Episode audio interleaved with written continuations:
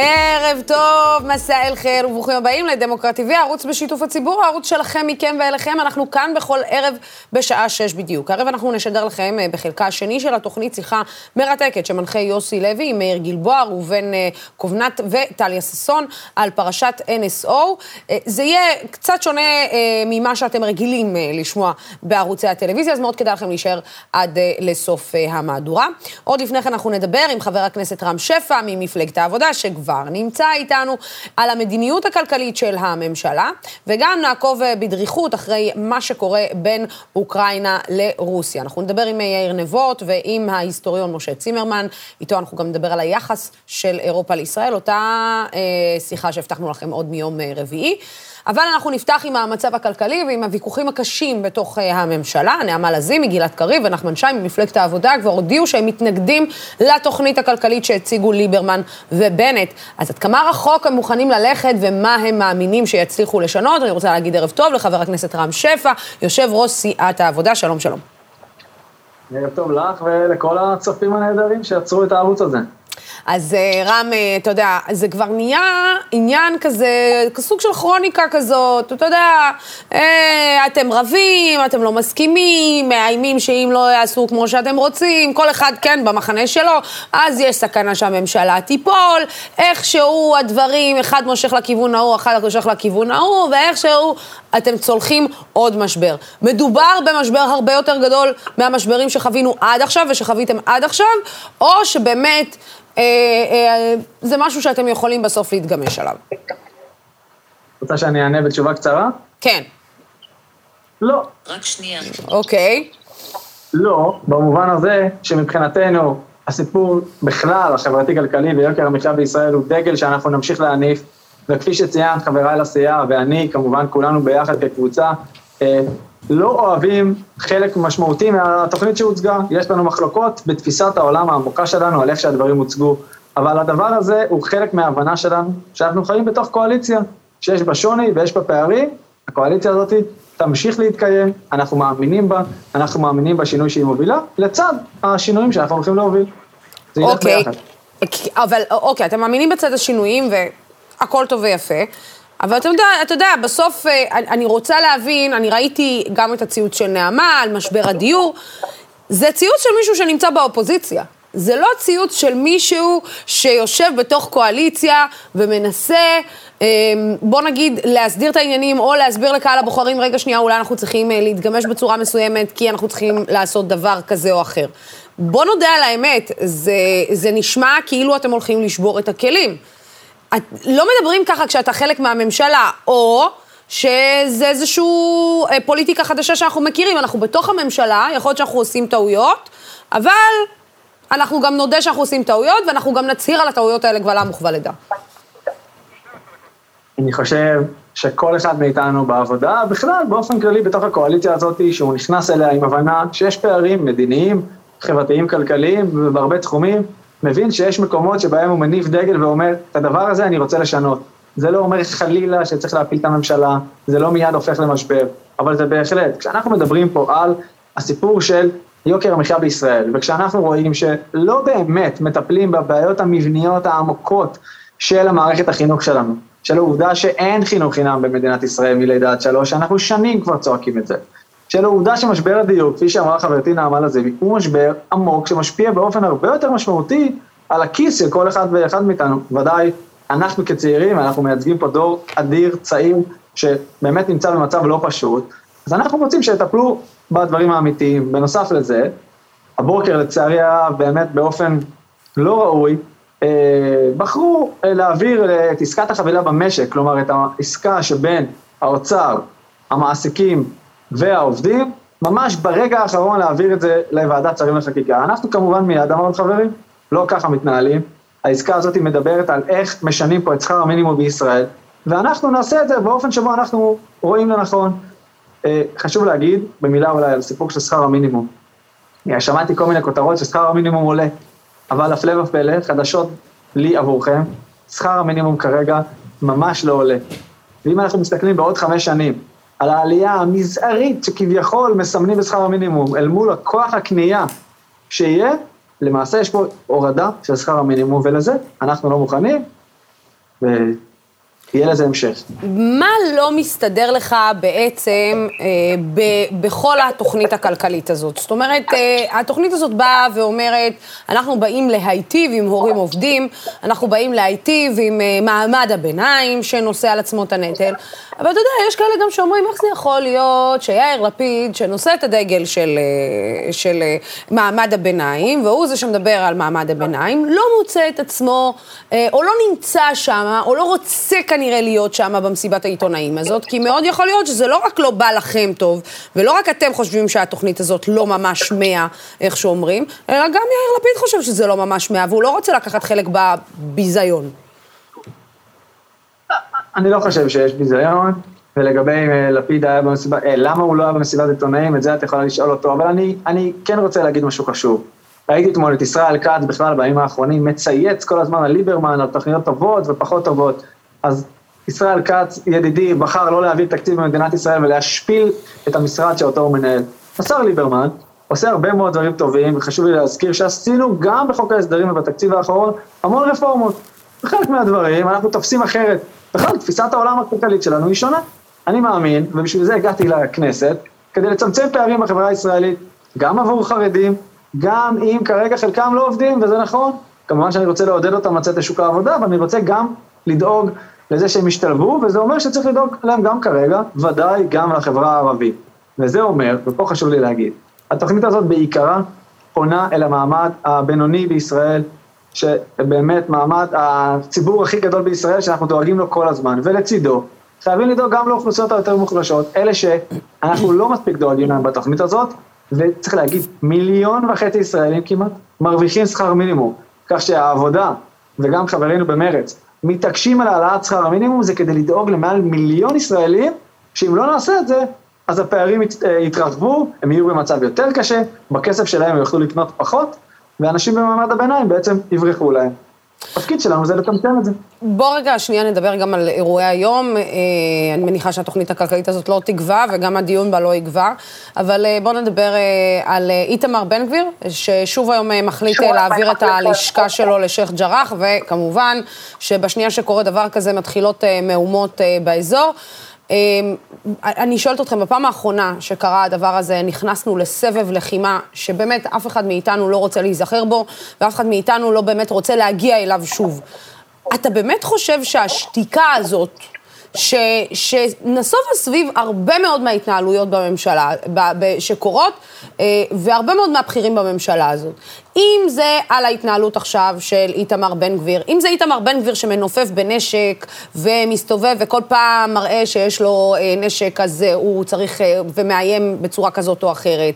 אם זה העובדה שיש אה, כמה מתנחלים פורעים ביהודה ושומרון, קבוצה של מתנחלים קיצוניים, שפורעת ועושה כל מה שבא לה ואף אחד לא עוצר אותה. זה נראה שהממשלה הזאת יושבת, ופשוט שותקת. גם את מרב מיכאלי לא שמעתי קמה ואומרת ויוצאת בהצהרות שזה ייהרג ובל יעבור. שצריך לשים חד וחלק, פעם אחת ולתמיד, סוף לכל האלימות הזאת. זה נראה שכאילו על הדברים האלה, שהם באמת מאוד מאוד, מאוד חמורים, כאילו, בואו, בואו, בואו לא נרגיז. בואו לא נרגיז אף אחד. אני חייב להפריד בין שני הדברים שהצגת. אחד, הסיפור של אלימות של מתנחלים, חלקם קיצוניים ביותר, שהם פשוט פורעי חוק. כולנו התבטאנו על זה, ודאי מרב מיכאלי, ודאי השר בר-לב, והדבר הזה אנחנו נעשה הכל כדי להוקיע אותו, וצריך להגיד, גם חברינו מהימין בממשלה מבינים שאותם אנשים באמת אלימים, אין דרך אחרת לקרוא לזה, אנחנו צריכים לבוא איתם חשבון, וכמובן למצות את הדין בכל סיטואציה כזאת. לא יכול להיות שהם ירגישו שמותר להם לעשות מה שהם רוצים. אבל רם, לא באים איתם בחשבון. אז, לא באים איתם בחשבון, זה בדיוק העניין.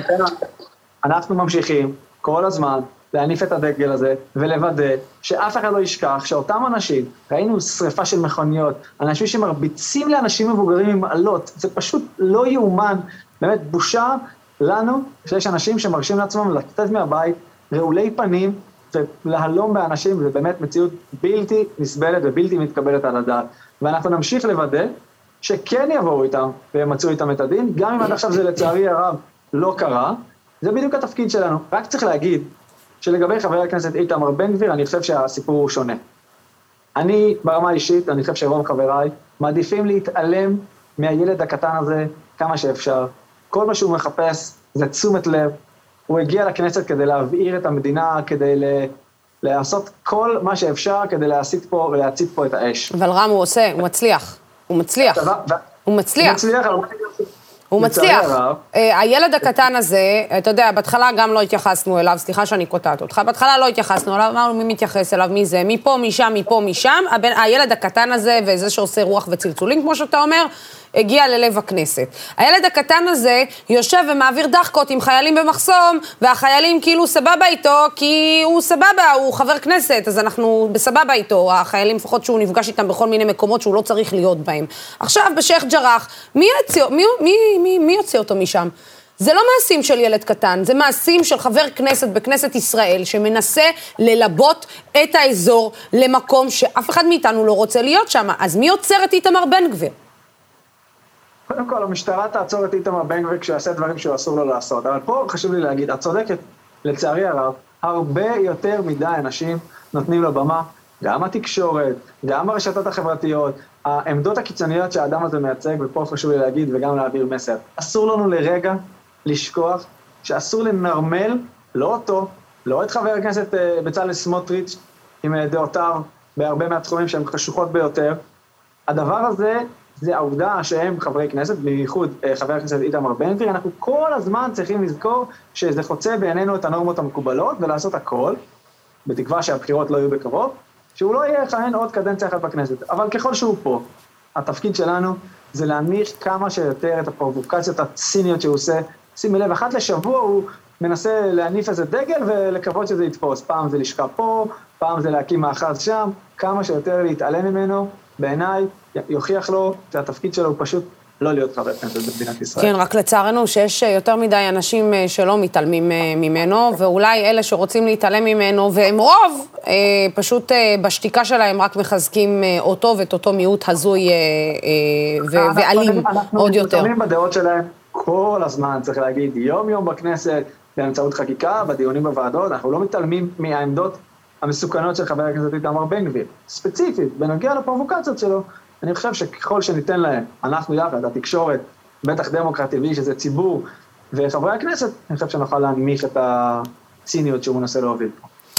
אה, בוא נדבר רגע על, אה, על, על פרשת אה, NSO, שכבר לא יודעים אם זה פרשת NSO, זה פרשת נוני מוזס, זה פרשת נתניהו, זה פרשת שבמקרה איזשהו בלון שהתנפח או נמכר כסיפור שבעצם לא היה ולא נברא. אה, או לא במקרה בעצם, אה, איפה אנחנו? אה, מה קורה כאן? אני חושב שהצגתי יפה את, ה, את ההתרחשות הפתלתלה של הפרשה הזאת בשבועות האחרונים בחיינו. אני, אני חייב להגיד, בעיקר משמח אותי לדעת, באמת, למרות שזאת פרשה שלא פשוט להתמודד איתה, גם ששר לביטחון פנים, וגם בכלל שהממשלה הזאת לא מתכוונת לטפל את זה ולהגיד, אה, אנחנו לא אשמים, וזו לא אחריות שלנו וזה לא מעניין אותנו. יש פה מציאות לפחות על פי הפרסומים, וככל שמה שפורסם בכלכליסט נכון, באמת מציאות מטלטלת שאף אחד מאיתנו לא מוכן לחיות איתה, לא כלפי מפגינים, גם לא כלפי ראש הממשלה לשעבר, כלפי אף אחד. אנחנו צריכים להמשיך לאפשר למשטרה להשתמש בכלים שלה, אבל לוודא שזה לא חורג מהנורמות המקובלות בדמוקרטיה. אני מסכים איתך שהיה פה אה, כל מיני דברים בתקופה האחרונה, לכן אנחנו כממשלה, הממשלה, ואנחנו בקואליציה, לא מוכנים לוותר על חקירה הכי יסודית, הכי מעמיקה, שתרד עד לשורש העניין הזה, בעיקר אגב גם כדי לוודא אחורה את מה שקרה, אבל גם כדי קדימה לוודא שמציאות כזאת שבה המשטרה, על פי הפרסומים, עושה מה שהיא רוצה, לא, לא תמשיך במשמרת שלנו בשום פנים ואופן. כן, אה, אה, אתם דרך אגב מקבלים תדרוך על כל מה שקורה? עומר בר-לב מעדכן אתכם בהתפתחויות של הפרשה?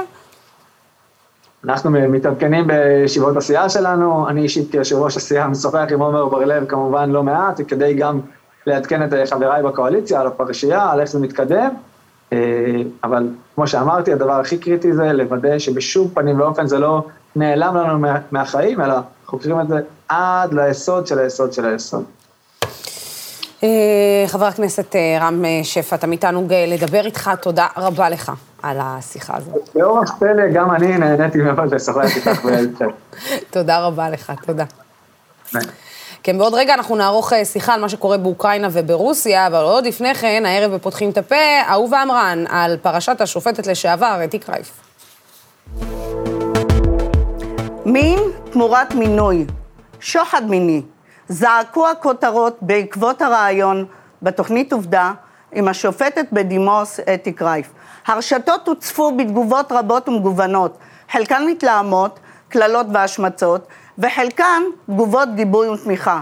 המדהים והמקומם בכל הסיפור הזה היה דווקא התגובות השליליות והבוטות שנשים הביעו כלפי קרייף. אני, הן כאישה והן בתפקידי כיועצת לשוויון מגדרי, חשתי אי נוחות גדולה. דעתי בפרשה הייתה נחרצת. מי שאמורה לשבת על הכיסא בהיכל המשפט, לחרוץ חיים וגורלות, צריכה להיות אדם שניחן לצד כישורת, כישוריו המשפטיים, גם בערכים נעלים. וכפי שנכתב במקרא, ואתה תחזה מכל העם, אנשי חיל, יראי אלוהים, אנשי אמת, שונאי בצע. אני בעד קידום נשים, שנוכל לראות בהן מופת ודוגמה אישית. נשים מעוררות השראה. לא בטוחה שיראו בקרייף כזאת, אבל זה המקום לומר. הזדעזעתי מתגובותיהן החריפות של נשים כלפי קרייף, כאלה שבכלל לא עסקו בתפקידה כשופטת, אלא כאישה מופקרת. במקום שהמקרה הזה יידון בעיניים משפטיות ועל פי החוק, המקרה הזה נדון ונוהל בעיניים לגמרי מגדריות. האם אנחנו, כנשים, באמת מסוגלות לסקול אותה באבני המוסר הציבוריות, אחרי שקראנו לקידום נשים לתפקידי מפתח, ומה המסר שאנחנו מעבירות? האם אנחנו צריכות להיות אלה שנכנה אותה בכינויי גנאי נוראיים ואכזריים, שמביישים בעיקר את המשתמשות בהם? אנחנו, שנלחמות בצעדת השרמוטות, על הזכות של אישה לגופה. אנחנו, שנלחמות על חופש הדעה והביטוי. אנחנו, שמגנות דיבור מקטין ומזלזל. האם אנחנו אלה שננהג כך באישה אחרת? כן, אהובה יצחק עמרם היא יועצת ראש העיר אשדוד לקידום מעמד האישה. לפני שנמשיך, אנחנו נזכיר לכם שבעוד כמה דקות תשודר שיחה מיוחדת שערך יוסי לוי שלנו על פרשת NSO עם שלושה אורחים מרתקים, דוקטור מאיר גלבוע, ראובן קובנט וטליה ששון. אבל עוד לפני כן, בואו נדבר על רוסיה והתוכניות שלה באוקראינה. העולם כולו במתח, נמצא במתח לקראת המשך השבוע, כאשר הערכות מדברות על כך שביום רביעי הקרוב המשבר הגדול צפוי להפוך לגדול עוד יותר. כדי לספר לנו מה קורה שם, נמצא איתנו יאיר נבות, ומי שלא עוקב אחרי יאיר בימים האחרונים, תעשו טובה, תעקבו אחריו בטוויטר, תעקבו אחרי כל העדכונים, מאוד מעניין גם כדי להבין את מה שקורה בכלל אה, שם בין רוסיה לאוקראינה, המומחה שלנו אה, לענייני רוסיה, ואיתו סוף סוף ההיסטוריון משה צימרמן, מומחה להיסטוריה של גרמניה, שגם ידבר איתנו על היחס של אירופה לישראל. אבל עוד לפני כן, השבוע שר ההגנה הבריטי גם השווה את המצב בין רוסיה לאוקראינה למשהו שיש לו ריח של מינכן בשנת 1938, ואני שואלת את שניכם, האם זו לא הגזמה? אה, פרופסור צימרמן, אני אתחיל איתך. האירוע שקורה עכשיו מזמין את ההשוואה הזאת.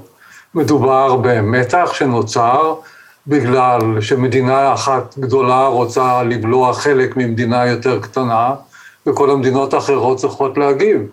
והשאלה אם תהיה מלחמה או יעשו ועידה. מבחינה זאת, המצב מאוד מאוד דומה למצב שהיה אז ב-1938, רק בכל זאת אה, כנראה יש הבדל. אחד כמו היטלר לא נמצא היום בתוך הסיפור. אה, אפשר לשער שפוטין איננו מתחרה על המקום בהיסטוריה שהיה בו היטלר, ולכן זה המקום שבו הייתי עוצר את ההשוואה.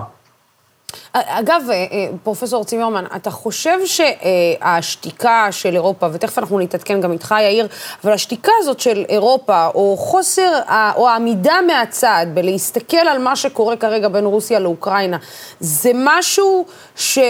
אפשר לקבל אותו ב-2021? זאת אומרת, אני מבינה שיש הרבה מאוד אינטרסים פוליטיים, אני מבינה שהרבה מאוד מדובר על גז, כמו שלמדתי גם מיאיר, אבל, אבל האם אה, היום, בשנת 2021, עדיין אפשר, כשהכול גלוי ורואים את הכל, סליחה, 2022, האם עדיין, האם אפשר בכלל לעכל את השתיקה הזאת של אירופה שרואה התנהלות שאולי מזכירה, מזכירה בצורה כזאת או אחרת את מינכן 1938? אם אני הייתי מדינאי אירופאי, הייתי נעלב מהשאלה. אנחנו שותקים, אנחנו מתרגשים כל הזמן, מדברים רק על הנושא הזה, ואנחנו עושים, כן? נוסעים ממקום אחד לשני, מדברים בזום בין היבשות, ברור שהם לא שותקים, הם מגיבים, הם מנסים לעשות משהו.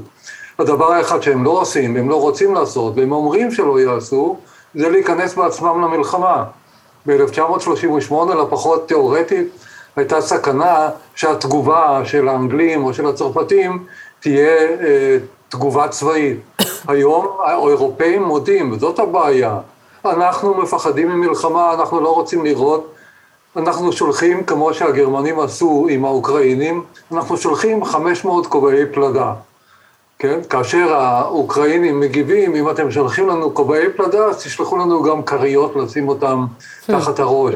זאת פחות או יותר הרמה. האירופאים באמת למדו מאז מלחמת העולם השנייה לפחד ממלחמה, ואת זה בדיוק מנצל פוטין. בשלב הזה, וזה כמובן מפריע לארצות הברית בשלב הזה, כמו שזה הפריע לארצות הברית גם במקרים אה, קודמים. היום, שנת 2022, ההבדל הוא לעומת מה שהיה אז, שבינתיים למדו כמה נורא זה מלחמה באירופה. ואנשים, כמו אז, ב-1938, אומרים לעצמם אותו דבר, כמה נורא שניכנס למלחמה בגלל איזה מדינה אה, לא כל כך חשובה במזרח אירופה. אז זה היה בגלל צ'כיה, היום בגלל אה, אוקראינה, ולכן המנוף אה, שהם יכולים להפעיל על הצד השני הוא יחסית קטן מאוד, וזה כמובן הופך את האיום של פוטין להרבה יותר אפקטיבי, גם אם בסוף הוא לא יתחיל במלחמה, אלא רק יקבל איזה סוג של אה, שוחד כדי שלא יתחיל במלחמה. אה, אני אפנה אליך, אה, אה, יאיר, איפה זה עומד כרגע? אני מבינה ששגרירות אחרי שגרירות כרגע מבקשת מהנציגים שלה להתפנות ומהאזרחים להתפנות מאוקראינה. ביידן שגר סוג של מסרים כפולים, אנחנו, אנחנו כן, אבל אנחנו לא, אנחנו כן נתקוף, אנחנו לא נתקוף, אנחנו כן נתערב, אבל אנחנו לא נתערב. כדאי לכם שאנחנו לא נתעצבן, כזה בשפה, אם נגדיר את זה בשפה עממית, אבל, אבל זה נראה שכאילו התקיפה, כביכול, שכולנו יודעים עליה שככל הנראה תהיה, ב... תהיה ביום רביעי, היא בלתי נמנעת. אני לא חושב שהיא עדיין אה, בלתי נמנעת, אבל מבחינת המצב והיכן אנחנו עובדים כרגע, ישנם אה, כמה מסלולים. כפי שאמרת אה, נכון לוסי, כרגע בקייב יש תזזית של פינוי דיפלומטים ושגרירויות, עשרות מדינות כבר הודיעו שהן אה, מפנות את השגרירויות שלהן וקראו לאזרחיהן אה, לעזוב מיד את אוקראינה, כולל ישראל כמו שאנחנו יודעים.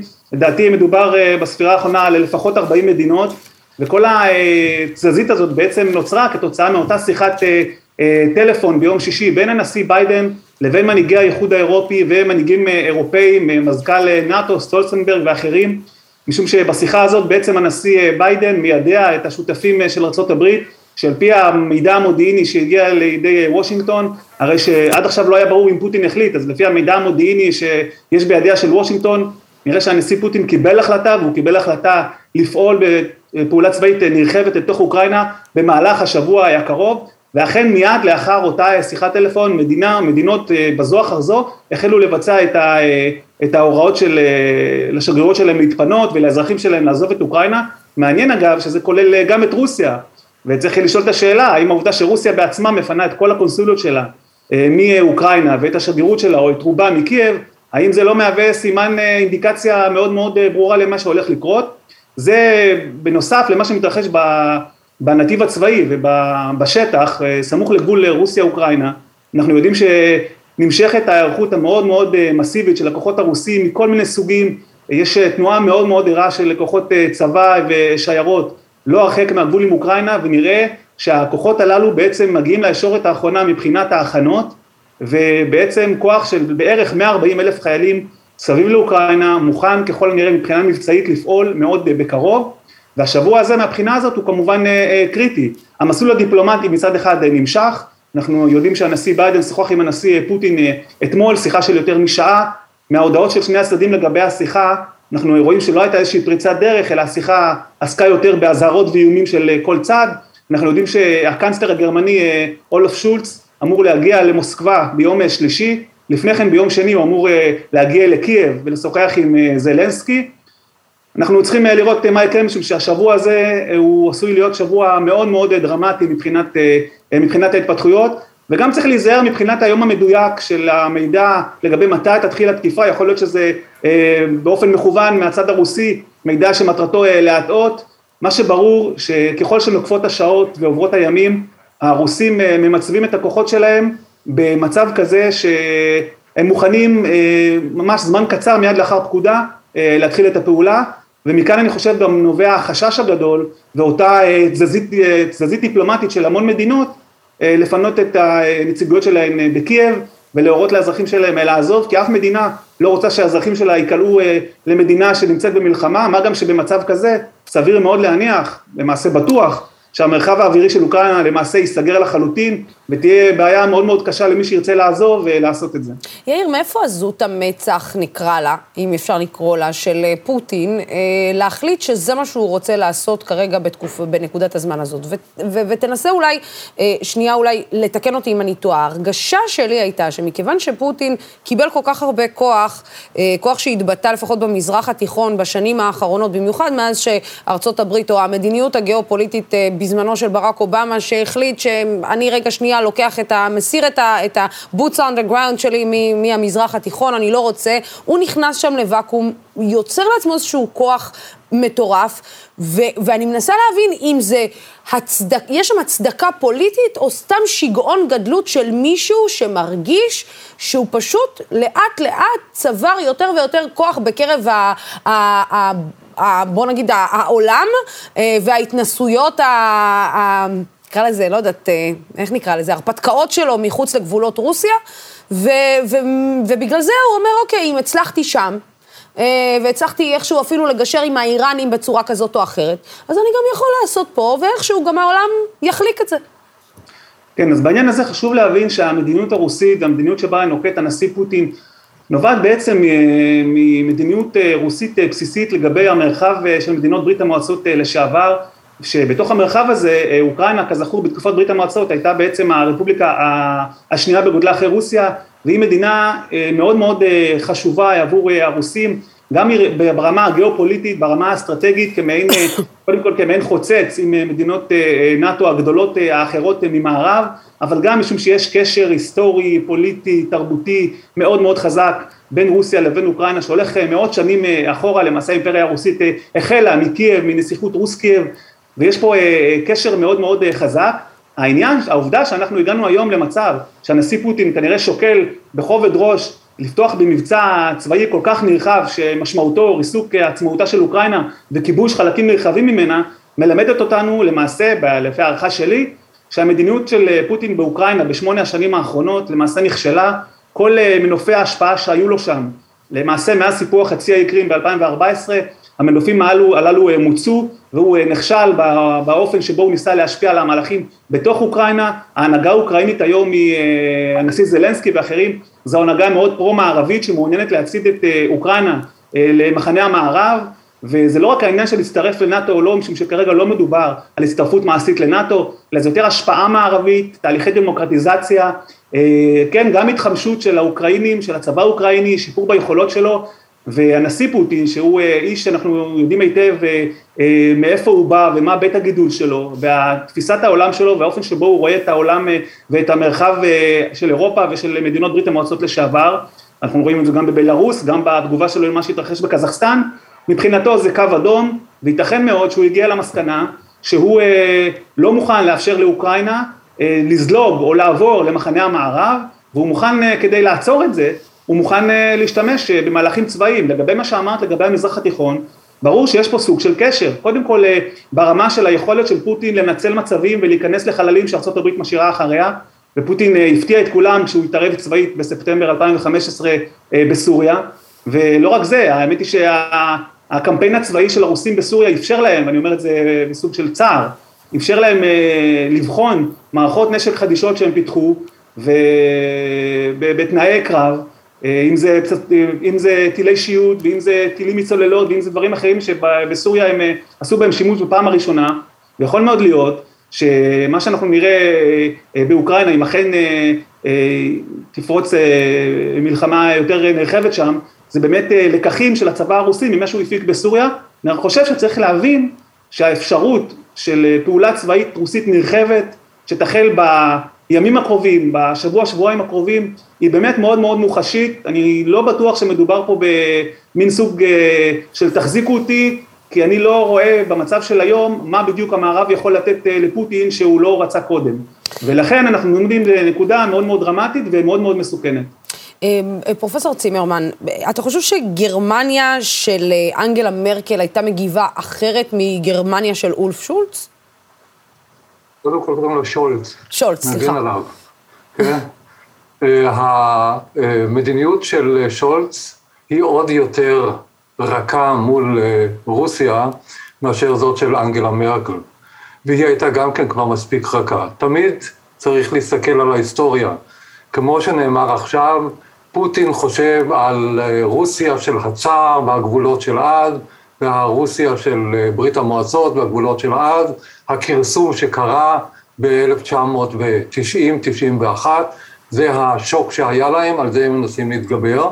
הגרמנים מצידם תמיד חושבים על הגבול המזרחי, כאשר הם צריכים לתמרן כמדינה באמצע, בין המדינה החזקה במזרח והמדינה החזקה שבמערב.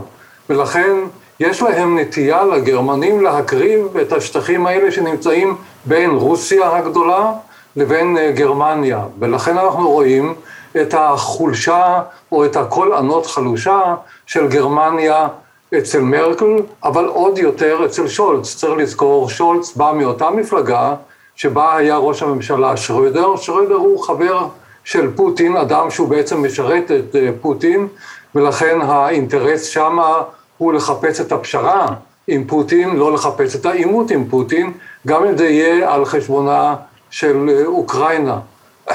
כמו שבעבר היו מוכנים להקריב את פולין, או להקריב אינטרסים של מדינות במזרח אירופה, כדי למצוא שיווי משקל עם, עם רוסיה או עם ברית המועצות, זה חזר על עצמו הרבה פעמים. צריך לזכור את ההיסטוריה הזאת כדי להבין את ההתנהלות של גרמניה היום. זאת התנהלות שיכול להיות מאוד שהיא זאת שתזכה בהצלחה, שתוביל לאיזושהי פשרה. פוטין יקבל איזשהו שלל, דהיינו, תהיה איזושהי הצהרה שאוקראינה לא נכנסת לנאט"ו, תהיה אולי אפילו איזושהי הצהרה לגבי הכוחות של נאט"ו בארצות הבלטיות, אני חושב שזה יהיה מספיק בשבילו לשלב הזה. מלחמה של ממש אין בה תועלת, זה יודעים גם הגרמנים, גם הרוסים, ולכן הגרמנים עושים את התרגיל הזה, שהם מתווכים בין שני הצדדים, מנסים להוריד את הלהבות ולצאת מזה כמו סוחרים טובים בשלום. אני כן רוצה לשאול אותך, פרופסור צימרמן, אם אנחנו כבר מדברים על הגרמנים שמנסים לתווך ולהיות תמיד המתווך, אולי גם בשל ההיסטוריה שאותה הם מכירים יותר אולי טוב, מזווית יותר טובה אולי מכל, מכל מדינה אחרת. התפקיד הזה של המתווך, אפשר להגיד שהוא תפקיד אה, שנחלש בשנים האחרונות. אה, אנחנו רואים את גרמניה גם, בוא נגיד, בניסיון שלה לתווך בינינו לבין הפלסטינים, בניסיון אה, שלה להיות רגע שנייה איזשהו חוצץ, איזשהו גשר, משהו שם, ותקן אותי אם אני טועה, אה, נחלש גם בהתייחסות, גם שלנו כלפי גרמניה, גם של מדינות אירופה כלפי, כלפי גרמניה, וגם אולי ברצון של גרמניה בכלל להיות במקום הזה. ברור שברגע שהבריון עם האלה הגדולה ביד הוא זה שקובע את כללי המשחק, הדמות שהיא בסך הכל מופיעה עם תיק של אנשי עסקים, היא נחשבת פחות. זה מה שקורה עם גרמניה, אבל זה לא חדש. ישראל בנושא הפלסטיני מזלזלת בגרמניה לכל אורך הדרך. זה לא היה צריך לחכות עד אה, היום הזה. אירופה אה, יודעת גם כן, גרמניה איננה רוצה במלחמה, והשיקול היחידי הוא מה יקרה אם גרמניה תפעיל את העוצמה הכלכלית שלה. מדינות קטנות למדו את זה על גבם, יוון למשל, אבל גם מדינות קצת יותר גדולות באירופה, וזה הדבר היחידי שהוא העלה שבידיים של הגרמנים. הם יכולים הלאה לשחק את המשחק, ואני חושב שאם נסתכל על השנים שהיה בהם טראמפ, אפשר לומר שלא הייתה היחלשות שלהם, אלא דווקא התחזקות. כי ברגע שארצות הברית שיחקה את המשחק של טראמפ ויצאה קצת מהזירה האירופאית, מי שנשאר הייתה באמת האיחוד האירופי, ובאיחוד האירופי מדובר בראש ובראשונה בגרמניה, יחד עם אה, צרפת, ומבחינה זאת לא השתנה כרגע שום דבר. הגרמנים גם עושים את החשבון עם האמריקאים. האמריקאים פתחו מיד במשא ומתן עם הרוסים עכשיו, על הנושא הזה של נאט"ו, אוקראינה וכיוצא באלה, ולא שאלו בהתחלה, או לא ערבו בהתחלה, את האירופאים. עכשיו האירופאים אומרים, אוקיי, בישלתם את הדייסה, עכשיו תחכו שאנחנו נצא, נעזור לכם לצאת מהעסק הזה, והגרמנים הם הראשונים שעושים את התרגיל הזה, כמובן מאוד מאוד באדיבות, בצורה מוסתרת, בין השאר בגלל שהגרמנים באמת מפחדים ממלחמה, זה עם של כיף, ואם תיקח מהם את הכיף, הכל הולך לאיבוד. אני אה, כן אה, אשאל אתכם, אה, את שניכם, בעצם דווקא מתוך הדברים האלה שאתה אומר, פרופסור צימרמן, לא רואים בגרמניה ובאירופה את האנטישמיות שרק הולכת וגוברת בשנים האחרונות. זאת אומרת, כן, יש לזה הקשרים, התחזקות של הימין אולי היותר שמרני, וכן, התופעות של הטראמפיזם ו- ו- ועוד אה, תופעות כאלו ואחרות שצצו להם גם באירופה וגם אה, במדינות, אה, בשלל מדינות המערב. אבל אה, אה איך, איך בעצם ה- ה- השתיקה הזאת, וחוץ מצקצוק בלשון, עובר חלק אה, באירופה? איך הם מצדיקים את זה בכלל?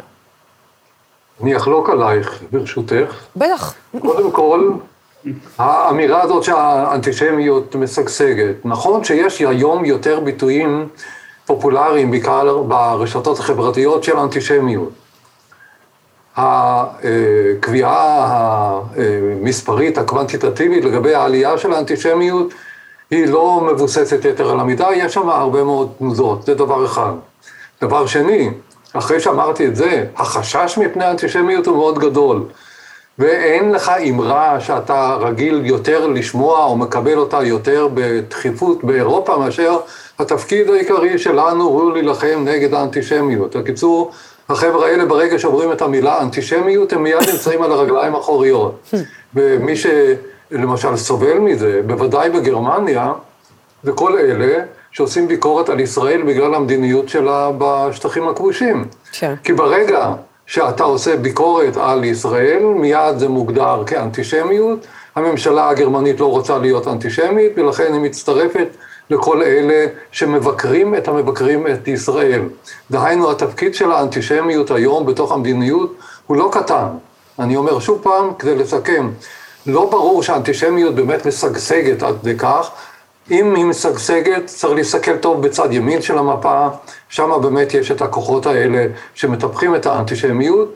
התגובה לאנטישמיות קיימת, ברור שהם לא יכולים לראות בכל האנטישמים, הם יכולים לנסות לחנך את האנשים נגד האנטישמיות, להפעיל את המנגנונים הפוליטיים נגד מה שהם חושבים שהאנטישמיות, ולצערי הם מפעילים את המנגנונים האלה נגד אה, ביקורת על ישראל, שאין בה שום שמץ של אנטישמיות, או שהקשר שלה לאנטישמיות הוא רק במקרים מסוימים קיים, ובמקרים אחרים בכלל לא קיים. אה, יאיר? כן, אני רוצה לחזור לשנייה למה שדיברנו קודם, משום שזו נקודה מאוד מאוד חשובה לגבי היחסים בין רוסיה לגרמניה. וזה לא הוזכר ולכן חשוב להזכיר את זה. גרמניה תלויה אה, בגז רוסי, באנרגיה רוסית, 40 אחוז מהלוסי, אנחנו שוב חוזרים לסוגיית הגז האהובה עלייך. Hmm. אה, אה, למעשה גרמניה תלויה ביבוא גז מרוסיה, 40 אחוז מהגז ש... שהיא צורכת בעצם מיובא מרוסיה, אנחנו יודעים את הסיפור של צינור הגז נורדסטרים 2, ולכן יש פה אה, סוגיה מאוד מאוד אה, מאוד מאוד אה, סבוכה, יש פה תלות כלכלית מאוד מאוד קשה, ויש גם ציפייה והערכה שאם אכן אנחנו הולכים לקראת פעולה רוסית צבאית משמעותית שתתקבל, ש, שהאירופאים יגיבו אליה באמצעות סנקציות חמורות על רוסיה, אחד האמצעים שרוסיה תנקוט בהם ככל הנראה זה בעצם לצמצם משמעותית, לא לסגור לחלוטין, אבל לצמצם משמעותית את נפח הגז שמוזרם למדינות אירופה, כולל גרמניה, וזה שוב, אה, אנחנו נמצאים אה, בחודש אה, פברואר, בשיא הקור של אירופה, ואירופה תצטרך להתמודד עם העניין הזה, כולל גרמניה, ולכן התלות הזאת מבחינתה של גרמניה היא תלות מאוד מאוד מורכבת. חוסר העצמאות האנרגטית שלה בא פה לידי ביטוי מאוד מאוד קשה מבחינה גיאופוליטית, ואני סבור שההחלטה של פוטין לפעול עכשיו, אם הוא אכן יפעל, מבוססת בין השאר גם על העובדה שאנגלה מרקל כבר איננה בתמונה, היו לו קשרים מאוד מאוד אה, טובים עם אה, אנגלה מרקל, קשרים ישירים וכנים, גם אם לא הסכימו, והעובדה אולי שהיא דוברת רוסית על בוריה והוא דובר אה, גרמנית מצוינת, עזרה גם כן לקשר האישי ביניהם, והקנצלר שולץ הוא מדינאי מאוד גבולי מבחינת הניסיון הבינלאומי שלו, ואני חושב שפוטין לקח את זה בחשבון כשהוא החליט לפעול כרגע כמו שהוא פועל. כן, אה, אה, פרופסור אה, צימרמן ויאיר נבות, תודה רבה לשניכם על שיחה. רק נאמר כאן. בטח, בטח. כשהוא מדבר עם שולץ, הוא לא מדבר עם אדם שהוא חסר ניסיון, וכשהוא מדבר עם שולץ, הוא מדבר וחושב על שרדר, שאותו הוא מכיר מצוין. נכון שהנורדסטרים מספר 2 הוא כלי נשק שהרוסים יכולים להפעיל נגד הגרמנים, אבל הגרמנים יש להם כלי נשק כלכליים הרבה יותר חזקים מאשר זה.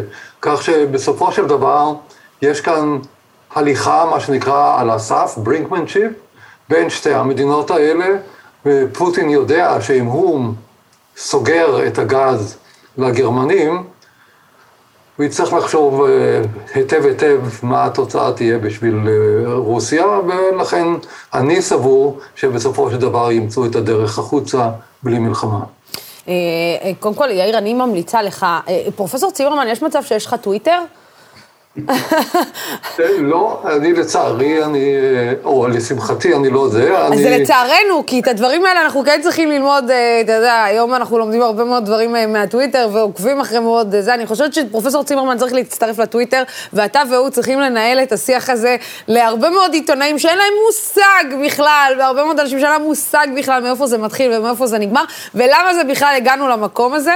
אז אם אתה צריך, פרופסור צימרמן, שמישהו יתפעל את את הטוויטר, אה, אנחנו נשמח כאן בדמוקרט... יש לי בבית אה, בת זוגי שהיא חיה בתוך הטוויטר, אם צריך, יש.